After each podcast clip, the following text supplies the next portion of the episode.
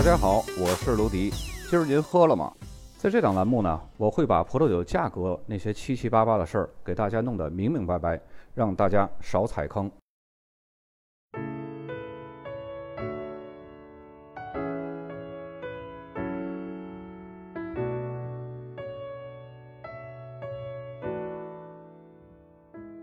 本期节目，咱们继续来介绍德国的一个产区，是黑森林道。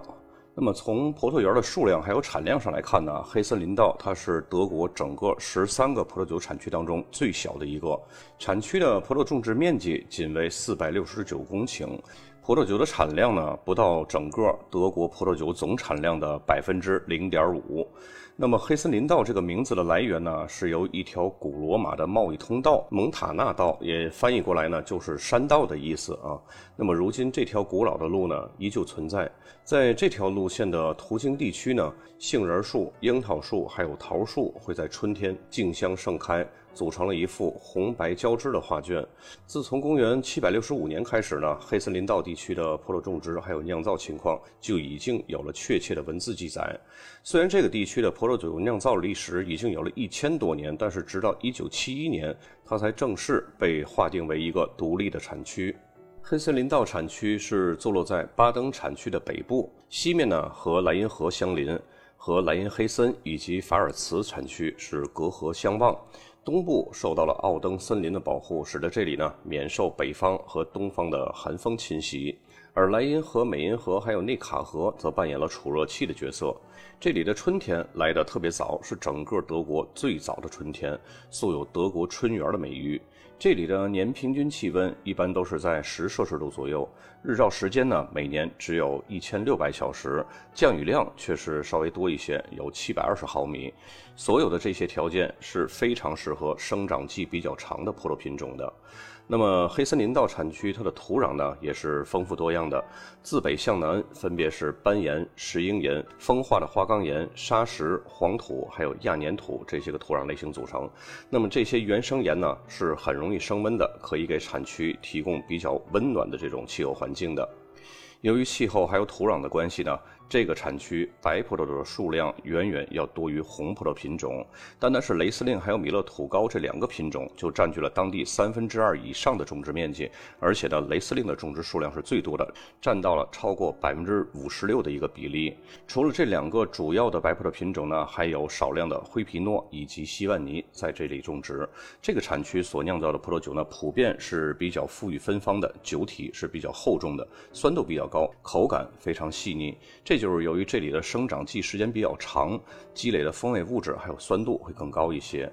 那么这个种植区呢，主要是分成两个分散的区块所构成的。南部地区呢，是由阿尔斯巴赫、兹文根贝格、本斯海姆以及黑彭海姆这四个村庄构成的施塔肯堡片区。大家看到就是地图上这个长方形的这么一个大片区啊。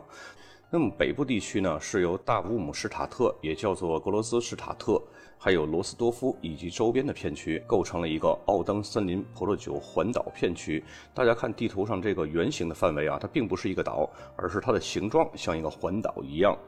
那么，既然主要品种是雷司令，当然也有一些非常出众的雷司令葡萄园，比如说奥尔巴赫村的富斯滕拉格尔葡萄园。本斯海姆村的斯特莱西林葡萄园以及黑彭海姆村的岑特格瑞希特葡萄园这些呢都是出产雷司令非常著名的葡萄园儿整个黑森林道这个产区，它大部分的葡萄酒呢都是由当地最大的酿酒合作社山道葡萄酒庄所产出的。在整个黑森林道这个产区，一共呢大概有八百五十位葡萄种植者，其中呢有六百二十位就已经加入这个合作社了。他们会把自己种植的葡萄在采收以后统一。送到合作社，由合作社呢统一酿造并且出售。整个这个产区的葡萄酒产量是非常稀少的，几乎呢都是在本地销售，很少出口到国外，甚至很少销售到德国其他的片区。由于这个产区的内容是相当少的，所以呢，我们这期的酒标也不多，一共就三个。但是呢，我给大家也找了两个视频，是关于黑森林道种植区的，还有一个呢就是黑彭海姆这个村庄，这是一个非常著名的一个村庄啊。大家有兴趣呢，可以领略一下当地的风光。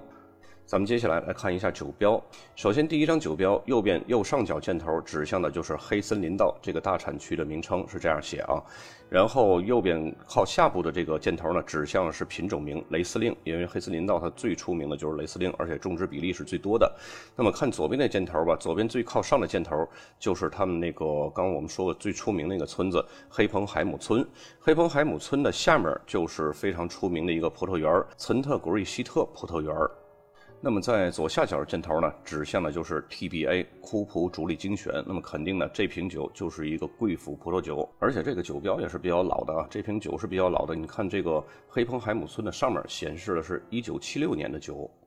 那么接下来第二张酒标呢，右边的信息依旧是没有变。右上角是黑森林道这个大产区的名字，然后右边靠下箭头是雷司令这个品种名，然后左边箭头呢最上面那个也是黑彭海姆村的，然后左边中间的。箭头也是葡萄园的名字岑特格瑞希特，唯一改动的就是左下角箭头，刚刚那是 TBA 库普主力精选，那么这个呢就是冰酒。